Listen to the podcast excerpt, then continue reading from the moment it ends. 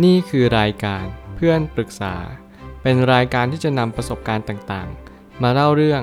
ร้อยเรียงเรื่องราว ให้เกิดประโยชน์แก่ผู้ฟังครับ สวัสดีครับผมแอดมินเพจเพื่อนปรึกษาครับ วันนี้ผมอยากจะมาชวนคุยเรื่อง คนที่ประสบผลสำเร็จมักจะมีสิ่งนี้เหมือนกันหมด ข้อความทวิตจากเลดาริโอได้เขียนข้อความไว้ว่า ทุกคนที่ประสบผลสำเร็จเขามักจะมีสิ่งนี้เหมือนกันหมด ซึ่งสิ่งที่เลดาริโอกำลังสื่อเนี่ยก็คือ ทุกคนที่ประสบผลสำเร็จ เขาจะต้องมีแบบนี้กันทั้งนั้น ถ้าเกิดสมมติคุณปราศจากข้อใดข้อหนึ่ง ผมอยากให้คุณลองพิจารณาตัวเองดูใหม่ว่า เราจะประสบความสำเร็จจริง ๆ หรือเปล่า คือบางครั้งเนี่ยในชีวิตเราเราอาจจะคิดไปว่าเราประสบความสำเร็จก็ได้ แต่เราอย่าลืมว่าเราต้องมีคุณสมบัติครบจริง ๆ การที่เราจะมีคุณสมบัติครบก็คือเราต้องรู้ว่าเราจะไปทิศทางไหน และเรา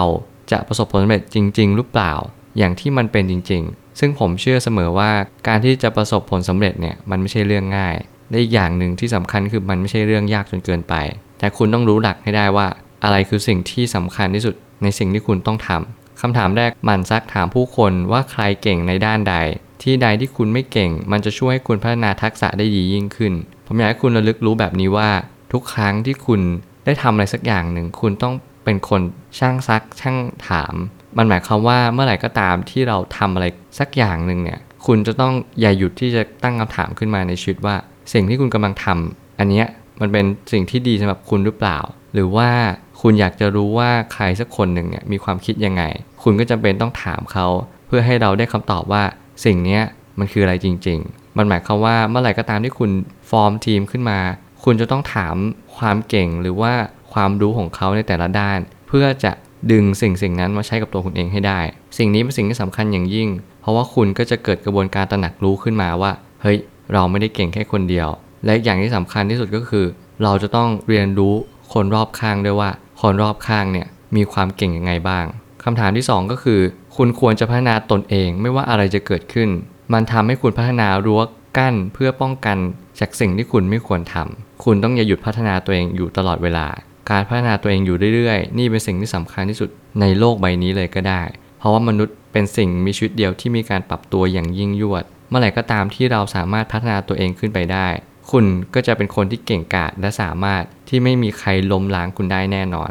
เพราะว่าคุณเนี่ยเป็นคนที่ปรับตัวแล้วก็มีความอดทนอดกลั้น ต่อสภาวะต่างๆ อย่างสูงมาก คือผมอยากจะเน้นย้ำข้อนี้ว่าคุณจะต้องเรียนรู้ในเรื่องของพัฒนารั้วกั้นด้วย คือหมายความว่า ขอบเขตของการที่มันจะลิมิตให้คุณน่ะแคบลง มันอาจจะเพิ่มมากขึ้น expand มากขึ้น สิ่งนี้สำคัญมากก็เพราะว่าเมื่อไหร่ก็ตามที่ตัวเราใหญ่ เราก็ต้องให้ขอบเขตเรากว้างมากขึ้นเท่านั้น เราจะลืมไปว่าสิ่งที่ตัวเราจะเก่งได้ไม่ใช่แค่ตัวเรา แต่จะต้องเป็นขอบเขตให้เราพัฒนาตัวเองไปยังตรงจุดจุดนั้นด้วย หมายความว่าสิ่งแวดล้อม หนังสือ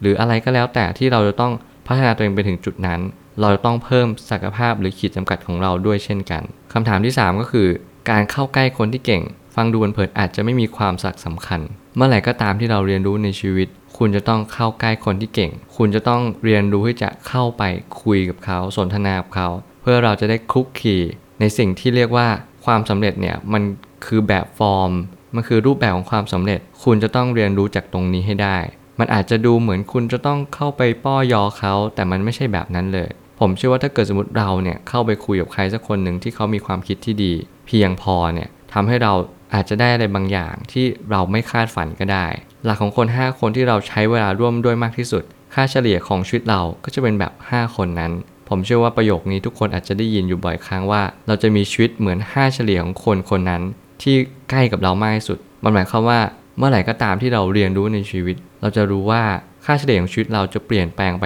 เรื่อยๆ ตามคนที่เราสนิทชิดเชื้อด้วย หมายความว่าถ้าเกิดสมมติเรารู้ว่าคนนี้อาจจะไม่ได้มีชีวิตที่ดีหรือว่าพัฒนาได้เพียงพอ เราอาจจะลดการที่เราเข้าถึงเขาก็ได้ เราจะเข้าใกล้คนที่มีชีวิตที่ดีมากกว่านี้ มันไม่ได้หมายความว่าเขาแค่มีชีวิตที่ดี แต่ให้ต้องมีชีวิตที่พัฒนายิ่งขึ้นไปด้วย นี่คือจุดที่สำคัญอย่างยิ่ง สุดท้ายนี้ใช้ชีวิตเช่นไร อนาคตก็เป็นเช่นนั้น เราควรใส่ใจกับการเลือกเดินของชีวิตให้มากสุดเท่าที่ทำได้ เมื่อไหร่ก็ตามที่เรา เข้าการเรียนรู้อย่างแท้จริง เราอยากจะประสบผลสำเร็จอย่างแท้จริง คุณต้องเรียนรู้ชีวิตว่าชีวิตเป็นเช่นไร อนาคตก็จะตามเหตุนั้น โดยปริยาย คุณไม่จำเป็นต้องไปดูผลลัพธ์ว่า เฮ้ย ในสิ่งที่ฉันกำลังจะเจอมันคืออะไรบ้าง ไม่ต้องไปสนใจ สนใจแค่ว่าคุณทำอะไรในวันนี้ คุณเลือกทางเดินไหน การตัดสินใจจะไม่มี 50-50การตัดสินใจจะมีศูนย์กับร้อย คุณจะต้องมั่นใจให้ได้ว่าทางที่คุณเลือกเดินเนี่ย มันมีความสำคัญแค่ไหน และคุณต้องทุ่มเททั้งแรงกายแรงใจ ลงไปในทางเลือกเดินนั้น นั่นคือคนที่ประสบผลสำเร็จจริง ๆ ที่ผมเชื่อว่านี่แหละก็คือหนทางหลักของคนทุกคนที่ได้เดินทางนี้เหมือนๆกัน คุณต้องมีความเชื่อมั่นและจุดยืนที่แน่วแน่ ผมเชื่อว่าทุกปัญหาย่อมมีทางออกเสมอ ขอบคุณครับ รวมถึงคุณสามารถแชร์ประสบการณ์ ผ่านทาง Facebook Twitter และ YouTube และอย่าลืมติด Hashtag เพื่อนปรึกษา